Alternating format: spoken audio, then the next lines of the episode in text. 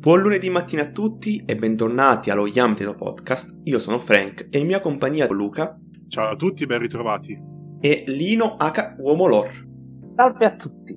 Come ogni lunedì inizieremo la settimana dando alcuni giudizi sugli stagionali, partendo da Jujutsu Kaisen, il quale ha mantenuto un livello tecnico molto accettabile, opening e ending che più passano i vari riascolti, più diventano gradevoli, in particolare la ending, quasi quasi in futuro la si potrebbe inserire in qualche classifica, ma è ancora presto per parlarne, puntata interessante in sé per sé che ha decostruito un minimo quello che è il concetto del protagonista ultra mega propositivo e OP, mostrandoci anche l'altra faccia della medaglia. Sono curioso di sapere il vostro parere. Uh, Lino, tu che ne hai pensato di questa puntata?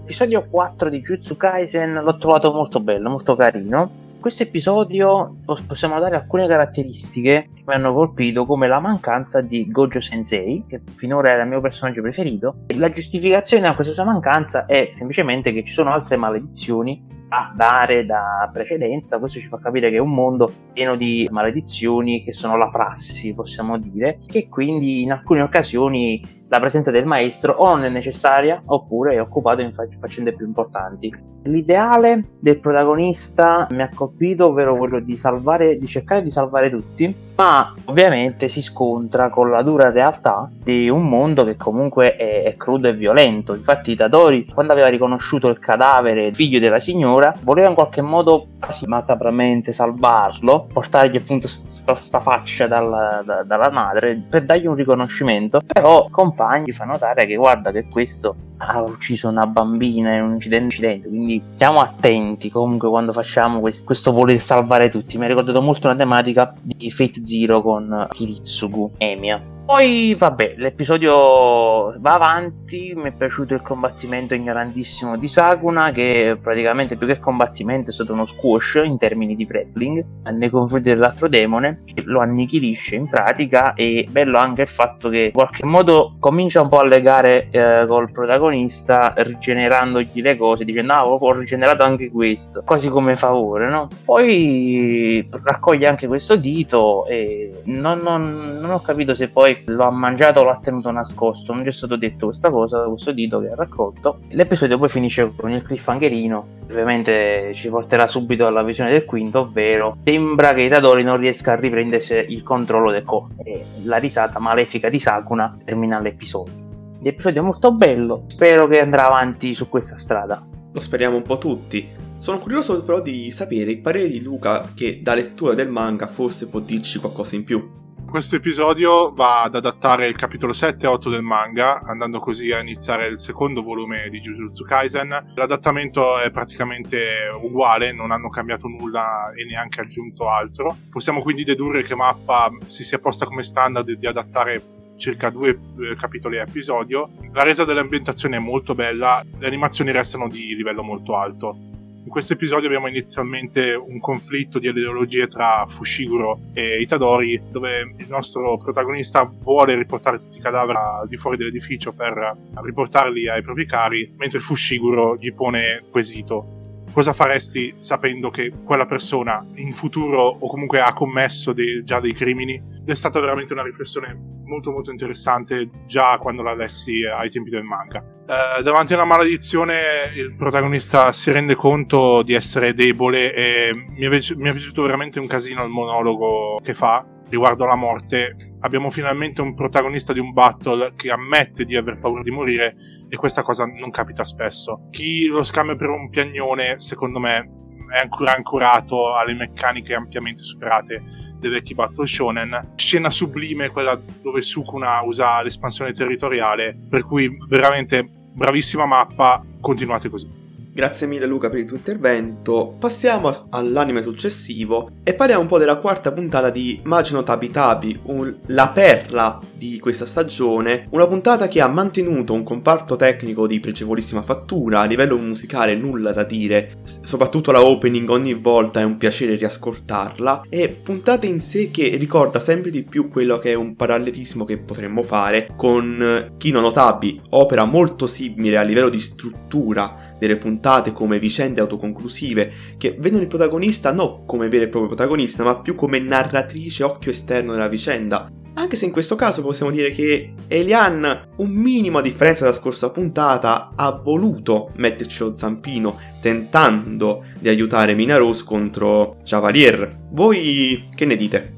Eh sì, è uno dei punti che ho sottolineato in questo quarto episodio di Maio Nota Bitabi, ovvero che c'è stato un minimo di evoluzione in Elaine, Tain, come, come cacchio si chiama, eh, nel voler aiutare questa, questa, tizia anche solo dopo averla conosciuta per manco un giorno, insomma. Eh, l'aiuto poi si è rivelato praticamente inutile, non è, non è intervenuta perché abbiamo visto come la maga sia effettivamente molto molto forte. Mi è piaciuta anche la, la Gate of Babylon reference, no? Quando ha cacciato tutte quelle spadone ignorantissime, Gilgamesh, no? Dai, l'universo di Fate che ha capito questa reference. L'episodio, anche questo, basato su una vicenda autoconclusiva, tratta un pochino la tematica della disperazione e di cosa si può arrivare a fare quando si subisce un torto o una perdita, insomma. Si riflette molto anche, mi è piaciuto il fatto di, di, della principessa di un regno vuoto. Lei, lei è lì a governare da sola e ovviamente questo non può che portare alla pazzia finale, come abbiamo visto, che lei prepara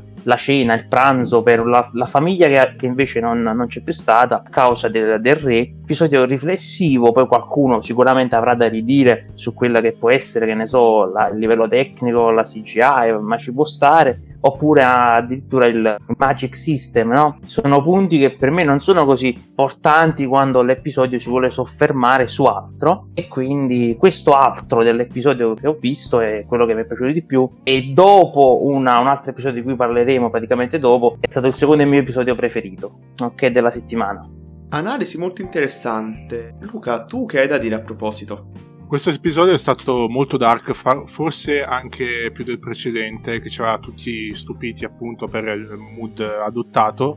Ogni volta mi stupisco sempre di più dei colori utilizzati dall'ostrumazione, veramente molto belli. Registicamente, anche sotto il profilo delle animazioni, resta abbastanza buono, anche se non mi è piaciuto l'uso delle CGI in alcune sequenze, in particolare sulle fiamme. Su Javalier, diciamo che è mascherata bene poiché il modello è scuro, ok, e non risulta troppo fastidiosa per quanto riguarda invece la principessa, mi trovo concorde con Lino, impazzisce a causa del suo aver perso tutto, è veramente una cosa molto triste questa sua solitudine. Elena aveva provato a, a influire sul decorrere degli eventi, ma anche questa volta si è per lo più limitata ad osservare, assimilare quello che vede. Trovo sempre molto cur- curioso questo suo aspetto perché ok può avere tutte le, tua- le attenuanti del caso, ma comunque resta una cosa molto molto strana che una persona non si lasci cuotere da eventi di questo calibro. Quindi promosso anche questa settimana Maggio Notabitabi con qualche pecca, ma comunque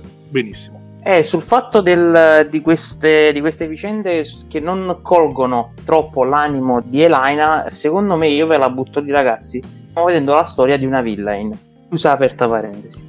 La butta lì così. Vedremo come andrà avanti con le prossime puntate, però possiamo anche notare che a livello di tematiche ogni settimana ci permette di parlare abbastanza. Andiamo avanti, parliamo della quarta puntata della seconda cure della quarta stagione di IQ, puntata che si sposta da quello che può essere il focus della partita della Karasuno per andare a sviscerare un minimo quelli che sono le vicende relative a un'altra squadra che più o meno avrà fatto un minimo breccia nel cuore dei vari fan, cioè la Nekoma, grazie alla quale riusciamo a vedere un minimo in passato di Kemma e di Kuro e anche il come Kemma si è legato alla pallavolo. Tramite una puntata che, come penso sia anche per Lino, potrebbe prendere il titolo di puntata della settimana. Esatto, mi riferivo appunto all'episodio settimanale di IQ che ho definito divino, ovvero l'episodio della settimana. Sì, come ci ha detto, l'attenzione si sposta all'improvviso sul, sul Nekoma e sul passato di Kenma e eh, Yamamoto, che è chiamato anche Tora, per la referenza usce Tora, mamma mia, Però lasciando stare questo, sì, eh, ho gradito l'approfondimento sul Nekoma e sulla loro partita, su Kenman, come eh, possiamo definirlo, tra virgolette, il classico nerd svogliato, che però interpreta la realtà come un gioco, quindi con l'unico obiettivo di livellare. Se, se non ci fosse questa concezione per lui di livellare eh, nella pallavolo, quindi di essere più forte, di vincere eh, rispetto agli altri, non si sarebbe mai impegnato su questo sport. Quindi mettendola su questo piano, appunto, è un nerd. Anche il concetto no, che che spesso gli, eh, gli è stato riferito durante questo episodio di cacciare le palle Yamamoto e dice ma perché questo non caccia mai le palle? Però è fortissimo. Come riesce a fare questo? E, e poi a, basta quella singola scena finale dove si ritorna al presente e lui dice Tora prendi sta palla Tora allora tu capisci come si è arrivati a loro due che sono amici. Proprio perché lui si, chiamavano sempre per cognome e adesso Yamamoto gli ha, gli, ha, concesso di chiamarlo Tora perché sono amici. Quindi si è voluto questo rapporto mi è piaciuto moltissimo. Vedo l'ora eh, sia di vedere come andrà avanti la, la partita ma credo che sia stato un episodio già bello approfondito quindi nel prossimo mi aspetto un ritorno nella partita nostra della gara su 1 e magari il risultato finale del, del Neco ma comunque è, è la squadra la seconda squadra che seguiamo sappiamo che comunque sono cugini, tra virgolette, dei, dei nostri eroi. Come potremmo dire dalle nostre parti, ha cacciato un po' di cazzimma. Ma lasciando stare ciò, Luca, te che ne pensi? Come ti è sembrata questa puntata? Sì, un episodio che si è concentrato sui gatti randaggi, i rivali storici della Karasuno, se così vogliamo chiamarli il protagonista in questione è Kenma, l'alzatore della Nekoma. Il ragazzo è abbastanza introverso, non gli piace stare al centro dell'attenzione, ma è un mostro della pallavolo. Quando gioca sembra quasi apatico, scocciato e questa cosa mi ha ricordato un po' Shikamaru di Naruto. In questo episodio conosciamo un po' di più l'introspezione e il rapporto che ha con i suoi compagni, in particolare Yamamoto e Kuro che sono stati i suoi compagni fin dalle medie. Ho trovato il legame di loro tre veramente bellissimo un'amicizia veramente genuina, un'amicizia vera. Kuro e Yamamoto ritenevano forse che fosse Kemma quello che doveva cambiare, ma invece è Kemma quello che ha cambiato loro due. Appunto per come ha già sottolineato Lino, il fatto che Kemma eh, sia fortissimo ma che sembra che non dia sempre il 100%. Emblematica la scena dove Tora e Kenma dopo un punto realizzato esclamano assieme meno male che non gioca per gli altri. Presumibilmente questo focus sulla Nekoma proseguirà anche mm, settimana prossima e quindi non vedo l'ora di vedere se Kem e compagni riusciranno a proseguire nel loro cammino in questo torneo.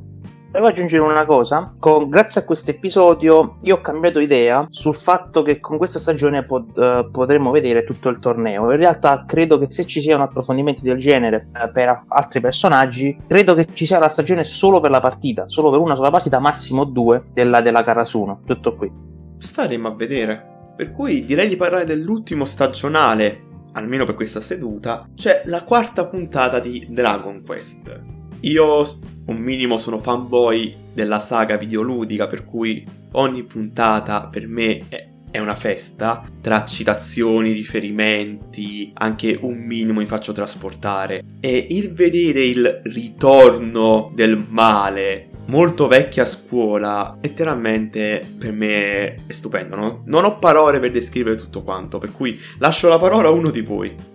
Beh, se tu sei fanboy della saga in sé di Dragon Quest, io che mi sto approcciando all'opera grazie a questo anime, posso ritenere abbastanza soddisfatto perché poi uno sono fanboy di Toriyama, rivedere tutti quei tratti per ogni personaggio e per i mostri e adesso anche per, eh, come hai detto tu, il male no? che è tornato e qualche villain si è presentato, quelle con quei tratti un po', come posso dire, alla piccola, no? un po' di, di roba, di, di slug, no? di film pure eh, di Dragon Ball, l'episodio in sé ci racconta una, una classicata, una classicata shonen che però contestualizzata per quest'opera che comunque sono anni 80, abbiamo visto um, Pop che, che, finalmente capisce che Dai è un degno rivale, quindi si inizia ad impegnare, ad allenare anche lui, quindi uh, tutta roba bella. L'eroe che si è rivelato essere proprio il sensei Avan, cioè tutte cose che adesso, mo nel 2020, se uno le fa adesso, dice brava, hai copiato la classicata shonen shonen contestualizzata a Dragon Quest anni 80 frate benissimo così. Ai diventa così forte da ferire l'ex signore delle tenebre. E l'episodio come anche altri di cui abbiamo parlato mh, poc'anzi finisce con un bel cliffhangerone. A quanto pare Avan si è sacrificato un po' come è stato mostrato anche in varie volte in Dragon Ball con una sfera che viene lanciata verso i due. Allievi arriva il maestro si mette davanti. Io rivedo proprio queste cose belle alla Dragon Ball perché sono cose belle alla facciaccia vostra che difendete le cose moderne. Ah fatemi sfogare con Dragon Quest che cosa bella molto bello. Per ora poi passiamo a livello tecnico che sempre oh, cioè per essere Toei per me è, è, è, molto al di sopra di ogni aspettativa. Se continua così Toei mi fa proprio bella figura quest'anno gli metto un bel voto Beh sì, come detto, puntata sotto diversi punti di vista ottima. Io andrei verso la conclusione. Ringrazio chiunque abbia ascoltato questo podcast. Buon proseguimento di giornata. Dallo Yemen Podcast, questo è un arrivederci. Arrivederci. Arrivederci.